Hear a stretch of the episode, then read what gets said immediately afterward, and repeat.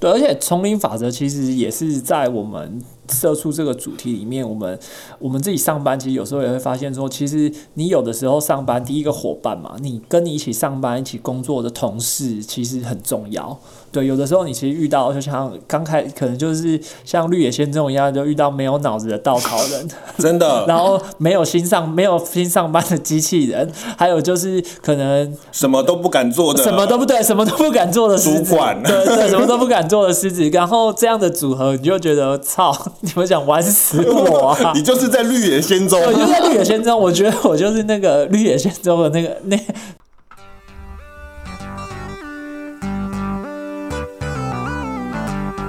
大大家好，talk 东 talk 西，，talk 南 talk 北，我们是社畜大叔湘潭市，我是 Tony，我是阿翔。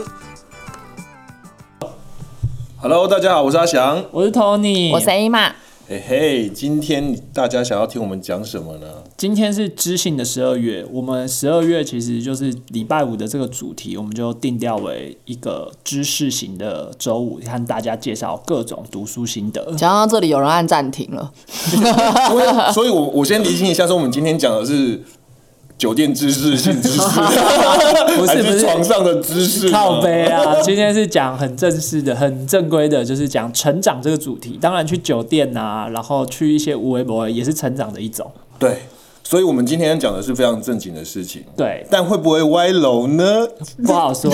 请大家听到最后喽。对，那其实我们今天以成长这个主题啊，我其实从以前开始就一直在想说，呃，无论是大家看的小说、漫画，其实成长主题里面最重要的一个元素就是王道的剧情。什么叫做王道的剧情？其实就是桃太郎就是一个很好解释王道剧情的东西。你就想一个小朋友，然后他在旅途的过程中会结交很多志同道合的伙伴，猴鸡狗对，然后接下来呢，这些伙伴之后呢，会你在这个过程中，你又会有带你去酒店，去鬼岛干，这去酒店，打鬼，这是鬼岛。对，那都是拿棒子打东西。对，都拿最初的那一根打。不要在，我们这一集这一集不是要好正经走正经正经对，不这一集不是要走这种风格的，不要闹不要不要闹闹。对，所以说其实顺着成长这个主题呢，过去也是有很多有趣的。有趣的作品，那我们这边也是提一些大家可能过去都看过，但是却不知道它背后的背后有一些可以衍生的意义。对，大家看故事大家都会，但是分析交给我们来。对，好，我们来请 Emma。嗯，我今天介绍的这本书其实比较冷门，但是大家可能可能看过他的电影，就是这个故事，就是大家如果有看过迪士尼《森林王子》的话，它其实就是这个故事。它的原名叫做《丛林奇谭》。这个故事其实就是被童军运动的创始人贝登堡先生，他拿去跟小狼，就是小。呃，小学生的童军做一个结合，所以小小男生的童军叫做小狼，其实就是来自于这个故事。因为这故事的男主角是一个被父母亲就是遗落在森林里的小男生，然后最后狼群收养了他，那他就被取名叫做毛克利，所以小狼也很常叫做毛克利。你猜猜毛克利是什么意思？小狼，不对，孤儿，毛克利是青蛙的意思。因为他没有穿衣服，他是个婴儿，然后光溜溜的，在他们眼中像一只青蛙。所以说女幼童军他们从起点是是青蛙，是因为这个相关吗？呃，相关对，然后好，所以他就是在森林里面要生存。那他因为是异异种嘛，所以就是他原本不能够加入狼群。那被加入狼群，他有一个条件，就是要有两个担保人。那这时候就出现了一只黑熊跟一只。一只黑熊跟一只黑豹，一只棕熊跟一只黑豹，颜色错乱。然后这两只就是他的老师，所以这两只老师就要教他丛林的法则。那其实丛林法则相对在教小孩的时候，它就是社会的法则，所以你要遵循一些社会的规范。那里头就有一些反派的角色，比如说很坏的老虎啊，或者很调皮的猴子啊。那这些他们的身上都会带有一些我们在社会规范中觉得，比如说不守规矩啊，或是欺负弱小啊。这些观念会被盖，就是放在这些动物身上。那所以在教孩子身上，他们就会以自己是毛克利出发，然后来看对待这个森林的事情。那可是这个故事发展到最后，其实毛克利就出现了一个我觉得蛮蛮困难的心灵问题，就是他要来探讨他自己到底是人类还是狼。相对于一个小孩来说，他其实，在故事的中途，他是返回了人类的生活，可是最后发现他最爱还是他的狼群家的家人，所以他最后是带了人类的红花。猜猜什么是红花？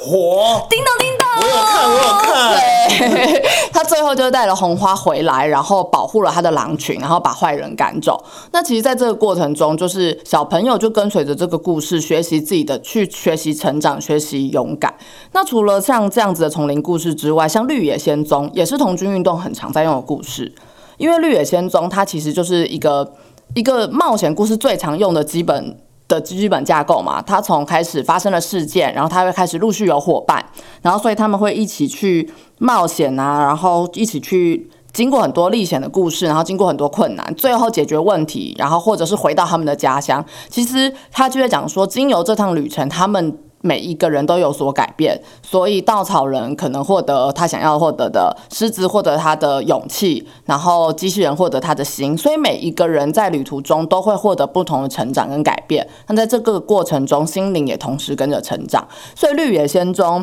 有很多的版本，所以它不只是童书，其实它也出很多成人的版本，写给大人看的。因为它其实是被归纳在心灵成长的书籍。对，就是成人的版本，我有看过《绿野仙踪》的 A 片，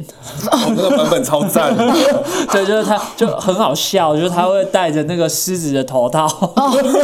吓死我！钢铁人，我以为他跟机器人干嘛嘞？有有有都有，机器人也有，稻草人也有。稻草人。然后女主角最不舒服的就是稻草人，因为很刺。かっこいい。看看领巾，现在是怎样？不要，你知道吗？这不是这集不是说好要 要知识，要知识，这自己说好要。我只能说充满了知识，因为我长知识了。我真的不知道原来他的成人版还有这种 这种版本。对，Anyway，其实除了说像刚刚讲的，我们再把题目再拉回来，回到成长。像刚刚提的两个故事，一个是那个丛林森林传奇，丛林奇谭，丛林奇谭，丛林奇谭和绿野仙踪，其实它在里面也都包含了一些成长故事的要素，包含说一个主角到了一个新的环境，然后他结交了陆陆续续结交了各式各样的伙伴，然后面对到各式各样的困难和威胁。那这些困难和威胁，或许他可能呈现的方式是自然的挑战，或者是说像我们大家知道的反派的角色。那其实，在这样的方式下面，就会是。呃，去 push 这个主角慢慢逐一逐一的成长，并且和这些伙伴团队合作的去解决一些问题。好，所以哎，我想问一下哦，就是呃，因为我们的听众也都是社畜嘛，就是大部分都已经进入社会，或者是已经是呃大学生、成人阶段的人。那我很想问问 Tony 跟 A 嘛，这两部作品，你们比较喜欢哪一部？我比较，我小的时候蛮不喜欢《绿野仙踪》的。因为我觉得《绿野仙踪》里面就是没有一些打杀的打杀的部分，不够刺激，对，不够刺激。但但是其实刚刚听完 Emma 讲完，还觉得哎，Emma 说的这个真的蛮有道理的。对，那如果这两个作品刚刚这样听下来，我会比较喜欢《丛林王子》的那个那个故事。为什么？因为他有他他有打杀的部分呢，剧情张力是比较够的。对。那 Emma 呢？我自己其实也比较喜欢《丛林奇谭》这个故事，因为它其实，在嗯，我觉得他在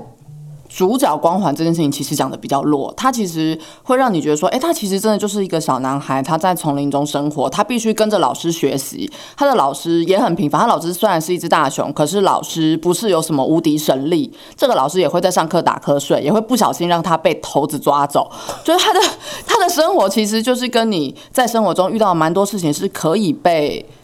被结合在一起的，所以我觉得说，在读这本书的时候，你如果真的是一个以幼童的心理去看这本书的时候，你就会发现，哎哎，其实它真的可以为你的生活做出很多的串联。那在你教小朋友的时候，其实是可以派上用场的。可是《绿野仙踪》的故事中，会让我嗯觉得他们有些地方就是哦，怎么这么顺利？运气也太好了吧？就还是有一些这这种片段这样。是，嗯。而且，所以我觉得有些童话故事，我们小时候虽然看过，现在大人再来看，其实会有不同的解读。像我这两本书的话，我比较喜欢《丛林法则》，原因是因为呢，毛克利是人，他我最喜欢他最后一段人狼的纠结。丛林法则就是社会化的束缚。我们进入社畜这个行业世界之后，不断的被社会化，你不断的反抗，但最后毛克利他有勇气回到。狼群中，但他还是带回了一些社会化的结果，例如说红花去帮助他的狼，但是他拒绝完全的接受社会化。我觉得我非常欣赏毛克利，我也很想田园牧歌，逃出台北，回家种田，可是我家没田没地，只有一对无情的父母。好，接下来呢，我觉得这个绿野仙踪啊，他妈就是从彻头彻尾。三个工具人加一个公主，一个公主病的公主。然后呢，那个公主就跟你说：“你缺乏勇气，你缺乏心心，你心灵不够坚定，你缺乏脑子。”三个工具人去把这些东西找回来，好好服侍我。所以，相较于相较于绿野仙踪啊，我觉得丛林法则这个这个比较能打动我的心。但其实我们在上班的时候啊，其实上班就是一个丛林。所以，我们有很多在上班时候的丛林法则也需要遵守。来，Emma，我们上班时候有什么丛林法则需要遵遵守呢？跟大家分享一下。嗯，我不知道上班有什么法则啦，但我知道丛林中有一个规矩，是它丛林中有一个水，有一个水池，是所有动物喝水的地方。然后，所以丛林有一个规矩，就是说，如果任何动物在这个水池边喝水的时候，别的动物都不能来攻击它。例如说，你羚羊在喝水的时候，如果你要一直很担心老虎会来攻击，你就不可能安心的喝水。所以在这个水池边呢，是要确保所有的动物可以放下心，安心的喝水，在这个地方休息。所以他们有这样的规定，说在水池边是不能够发动攻击行为的。哦，共同利益的状况下是不能够去去影响大家生存的的那个机会。对，这个其实也跟我们在上班上班的时候有点像是抢客户这个 issue，也是大家很常在业务工作或者相关工作上遇到。我觉得这个状况跟上班的客户怎么分，还有谁做谁的这个部分很相似。因为其实那个铺，我们其我会把它想成是今天我们这个产业所服务的对象，可能就是这个铺偶的人。那这里面有一些旧的客户，然后也有一些大多数可能都是旧的客户。那在我们已经被我们接触过的，在这个框框里面，那大家怎么样去分？如果说每个业务都是那种不不论规则、不论道义的互互相咬来咬去、咬来咬去，其实我想那个公司很快就。在这件事情上面，就就整个就爆炸掉了。所以大多数公司都会定一些规则，像是诶，我们这组就是负责某一条产品线，然后你们那一组就是负责某一条产品线。我之前待的公司是这样子啊。那如果是跨线或者是跨到你不就是沾到别人的线的话，那就是还是他接单，但是你们两个下两组怎么分，就是内部去讨论，说我这里做些什么，你那里做些什么，大家都可以分到钱，用这个方式去进行。哎呦，这样子听起来，哎，真的细思极恐哎！这本书真的很适合大人来看。你看，如果以以刚才 Tony 的分享跟 Emma 的的见解跟 跟了解的话，我这样想起来，就是《丛林的法则》这本书其实要教给小朋友或者是给大人看的，它是教给你一个生存利他的法则。但是反过来到现在社会上来看，也不要说公司里面同事啦。你看郭董，对我就是说那个郭董，大家们抢客户抢成这样，就是要尔虞我诈的把你灭掉，完全不顾这个法则，难怪毛克利最后选择回到丛林。对，就是回到一个有一个法则遵循，大家都比较和平和利他。我觉得利他这个主题真的是一个嗯很好的延伸，真的真的，哇，这好可怕哦！人当人实在太可怕了。对，那。哎，过去我我知道 Emma 和学长这边过去都有从事业务的工作。那你们在担任业务的时候，你们其实公司有一些相关在于这件，如果是以这样子的概念的话，公司有一些规范吗？或是其实自己有什么样组与组之间的默契去做这样子的分配？说，哎，在某样的条件下面，我们不会去碰什么样的事情？嗯，像我以前担任的业务的话，我我觉得我我我待过的公司相对有规模。所以他们在这个法则上面的话，他们制定的规矩是相对的很比较完备。他们会变成说是用分区制，纵使你自由开发，但是你就是只能在你那一区，你不要去跨区。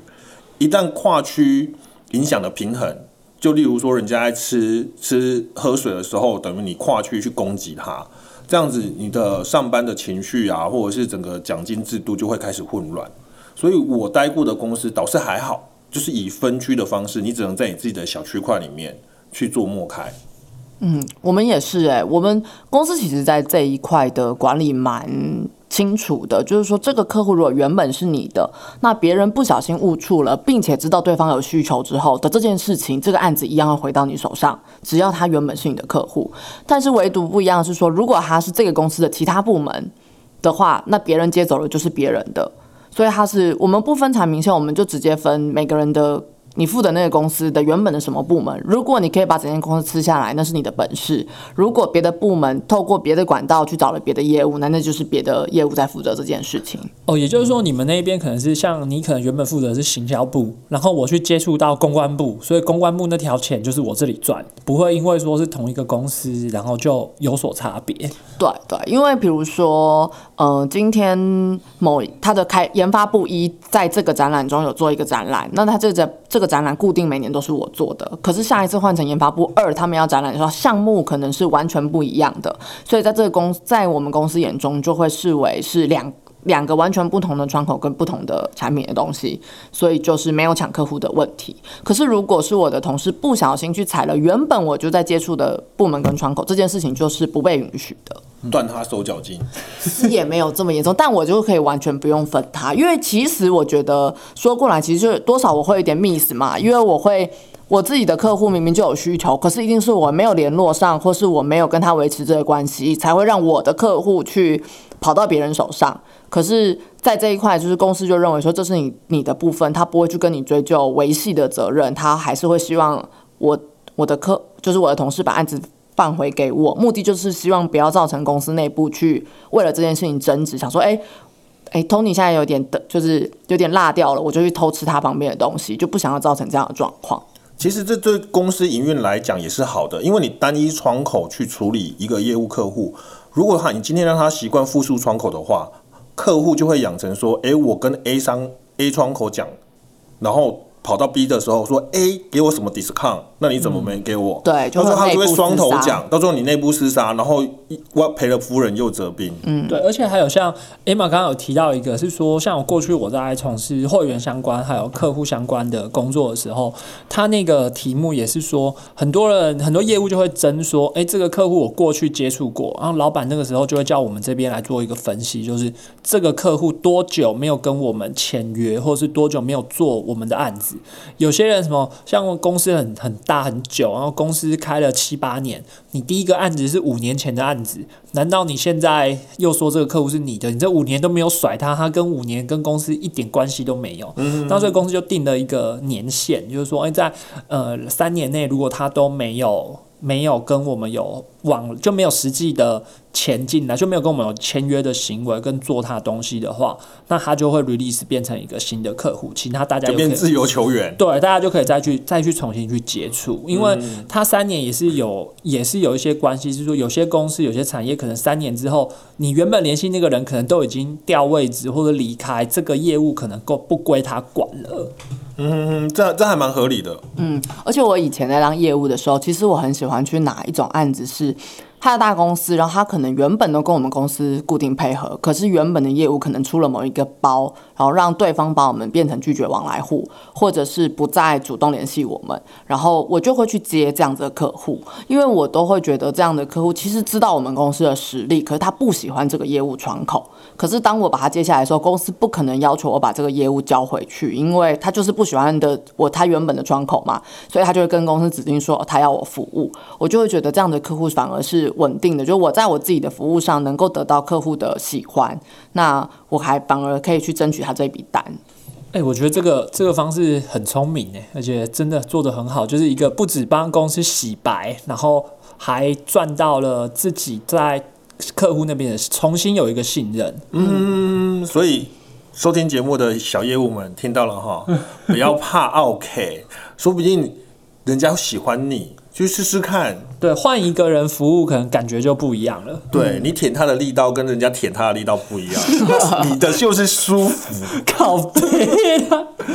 对，而且丛林法则其实也是在我们社畜这个主题里面，我们我们自己上班，其实有时候也会发现说，其实你有的时候上班，第一个伙伴嘛，你跟你一起上班、一起工作的同事，其实很重要。对，有的时候你其实遇到，就像刚开，可能就是像绿野仙踪一样，就遇到没有脑子的稻草人，真的，然后没有新上没有新上班的机器人，还有就是可能什么都不敢做的，什么都不对，什么都不敢做的，主管对对，什么都不敢做的狮子，然后这样的组合，你就觉得操，你们想玩死我啊！你就是在绿野仙踪，我就在绿野仙踪，我觉得我就是那个绿野仙踪的那个那那个那女生叫夏绿蒂吗？大家都忘记绿野仙踪的，对，因为它的翻译名我觉得差异蛮大的耶。它叫夏绿蒂吗？我不知道啊，我一直以为它是爱丽丝。对我其实我那是爱丽丝梦游仙我我小的境我小的时候会把爱丽丝跟绿野仙踪搞混，搞混对我小时候会把他们两个搞混，成人版之后还是搞混，还是搞混。反正成人版不用叫名字，所以没有关系。对，好，Anyway，其实像绿野仙踪这样的故事也是很适合放到放到自己社畜的角色。来，Emma，你觉得绿野仙踪这几个角色，如果对应在我们上班族的生活中，他会是什么样子的人呢？我觉得那个刚刚被我们遗忘名字的陶乐斯，我一直以为他叫爱丽丝，我一直以为什么夏绿蒂，原来他是陶乐斯，他是陶乐斯。我觉得陶乐斯就是一个 lucky girl。她其实最一开始就是在家里睡觉，然后他们家莫名其妙刮了一阵龙卷风，把他们家吹起来，然后降落的时候压死了一个坏女巫，她就获得众人的爱戴，觉得他拯救了这个世界。所以他就只是一个被风吹起的少女而已。空降主管，对，就还有就是有一些人他可能在公司，嗯，就做他平常在做的事情，睡觉就是他平常在做，他做他平常在做的事情，然后因为一个机运就被爬拔擢上来了。站对边，对，就站对边，或者是不管任何状况，他就是他就变彭梦上来，变成 team，就变成一个 team leader，丞相起风了，大概是这种感觉。乐师风来了，对，然后他就在路途的过程中，他就开始搜集他的伙伴，像是没有头脑的稻稻草人，对，然后没有心的机器人，然后跟那个失去勇气的狮子，狮子，所以是这三个是他的小小助理。对，他或是他的 team member，team member，对，所以他最后，然后他们就三个人就去找了一个草包国王。对草包国王是高手，草包国王就是假，就是明明就是一个草包，他好像只是一个马戏团里头的什么小人物吧，然后他就假装自己是国王，然后指派他们就去去杀下一个女巫，所以国王很像就是黑心老板啊，对大老板，草包老板。主主管带着你去，然后找到找到草包老板，然后就说我要我要什么，我要什么，我要什么，对我我要国王给我一颗心，国王给我一个勇气，国王给我一个脑，可以。那你们先去达成我要的 KPI，你们先去把客户的 KPI 业务先签，然后或者什么今年今年目标做到，我这些都可以满足你们。哦，真的是一个很会说话的骗子。原来绿野仙踪演的是这个啊，对，就但我们我们过去都没有发现《绿野仙踪》演的是这个。对，那其实，在过去团队的过程中，我相信无论是 Emma 或者是像学长这边，你在团队的过程中，应该也是会有遇过那三种人。就第一个是没有脑子的，没有脑子的的把的的的 team member，或者是是他没有。没有勇心，气没有勇气或没有心，最常遇到没有心呐、对，我遇到那个胆很大的老鼠，胆很大的老鼠，就是有就是没有头脑，只会往前冲啊，然后不停的犯错。没有 没什么实力，但只有一个胆子，然后就会一直在你就失控的情况下，一直想要去做一些超乎你控制的行为，然后犯了错回来叫你承担。那你怎么后来你对，你怎么妖你怎么化怪你怎么这只妖，精？你怎么化解？叫他滚蛋。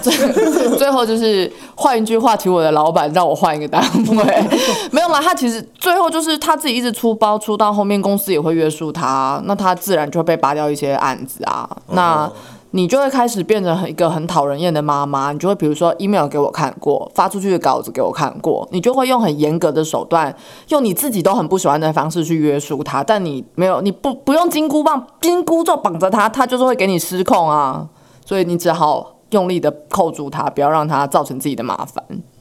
我是有遇过那个没有，就其实这三个我很像都有遇过，真的像我们有一个 team member，其实他能力还 OK，然后也很负责，但是他就是极度没有胆量。他那个极度没有胆量是，他就是很怕跟任何人横向的单位，然后不只是对老板哦，不是对上属，他是对横向的单位或对下属，他都很怕遇到任何麻烦。是是因为他想当好人吗？还是说他个性使然就比较内向？我觉得他个性使然，是他就是很害怕跟人有任何一点点、一点点的摩擦，他都很害怕。所以他其实是狮子，他缺少对他缺少勇气。然后那个时候就变成，那时候当他主管的时候，就会跟他讲说：“你就写信息给我，然后你写完之后，我才有办法回。”那前面他变成他。一封信都要写超级久，尤其是要跟横向要资源，或者是跟横向要协助的时候，他一封信都要写超过一小时，然后就是真字，就是每个字字句句都很怕得罪人。然后我就跟他讲说：“你不要管，你就记。”那你就吸到最大的老板。那我中间我看完，我就会帮你回，帮你搭腔说好这件事情我们讨论过就是这样。那也有跟长官报告过了。那再看对方的，因为对方他有问题，他就会叫他老板出来嘛。那大家就就是层级就开始拉高嘛。那种专员没办法处理是副理处理，副理没办法处理是经理处理，经理再不行就再上去的那个协理处理啊，就一层一层的。公司本来就是这样运作的啊。所以在公司勇敢的这件事情上。我有遇过这样子的。这样子的人，然后没有心的话，我这边的做法就是会会勇敢的劝退他，说你没有心，要不要考虑换一个工作啊？这个工作，或者是先试着帮他找心嘛。那有一些时候，你真的就心有余而力不足，因为可能他就是像 Emma 说的那一种，他就是一只胆大但是胆大的小老鼠，然后一直出包，但他不会去思考自己到底发生什么事情，他就只是一直在出包，然后一直觉得说啊，我工作好挫。折啊！这个工作不是我的兴趣，我想去怎样怎样，那我们就会跟他讲，干脆就走啊，对啊。我们其实在我过去的带领的经验的话，其实遇到这种状况会是这样，反而是那种没有脑的，反而会比较像是艾玛说的那种那一种老鼠，就是他很有胆量，但没有什么脑袋，跟但不是没有脑袋，是脑子比较小。所以想的事情没有那么周全，然后就会常常出包。我觉得脑子比较少，这个形容蛮好的。就是萎萎缩了啦。不是，他就是天生就脑子比较小。小脑症。而且比较乐观，比较乐观。换一个，他可能比较乐观，没有想这么多。对，他就没有想那么多，甚至于他那个他那种就是起了一个头，就觉得哎，可以，可以，可以，你可以个屁！不做不做怎么知道能不能行不行？试试看。对，然后还有就像 Emma 那种 case，我过去接触到部分，我真的就是会出包。次，然后跟他，然后我去被骂的时候，我会带他进去。然后老板，我的主管骂我出来之后，我就会跟他讲，我之后就会用考试的方式，我就会跟他讲说，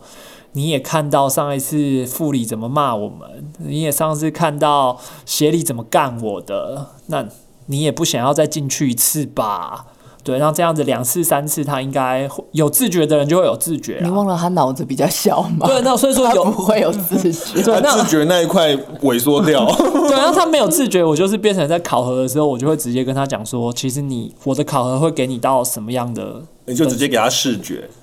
不会啊，我会跟他讲说，你就是你就可能就是呃，你会过关，可是你就是没有办法达到公司规定说可能拿奖金或竞争人的标准。那我的我的话，我是自己有遇过，应该是说我我自己带 team 的时候，我比较习惯用的是先调整位置的方式。嗯，像没有勇气的话，往往都是因为不敢担责任。嗯，这个时候我就会跟他讲说，你就他妈放手去做。只要我只要我知道他只是不敢担责任，不至于到无心无脑，我就会让他放手去做。然后说，反正到最后我担，让他有成就感之后，一次两次他应该就会开始勇气就会找回来。那没心的话呢？我自己的观察，大概我遇到的人都是属于那种他他就不爱这份工作。这时候我就会调不同性质的部门，说你要不要去试试什么？你要不要去试试什么？你总是可以找到一个你喜欢的位置做。啊，如果真的这样轮了一轮你都不爱，那就是这个产业你不爱。趁早了解自己，然后找到自己好的地方，也是一个好方法。那至于最后没脑，这个真是最伤脑筋的，因为这种东西真的 很难。有有些人就是天生少一条那么那个线，你就只能期待他开窍。对，不然的话就是希望他开眼。你没有窍，你至少写轮眼开着，你看你的前辈怎么做嘛？你不要给我做一些奇奇怪怪的误会我哎。所以最怕就是缺心眼，就是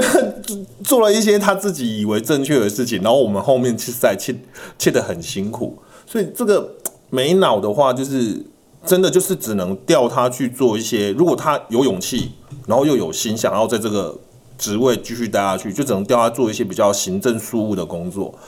出包。顶多灯不亮，也不至于到死人这样子。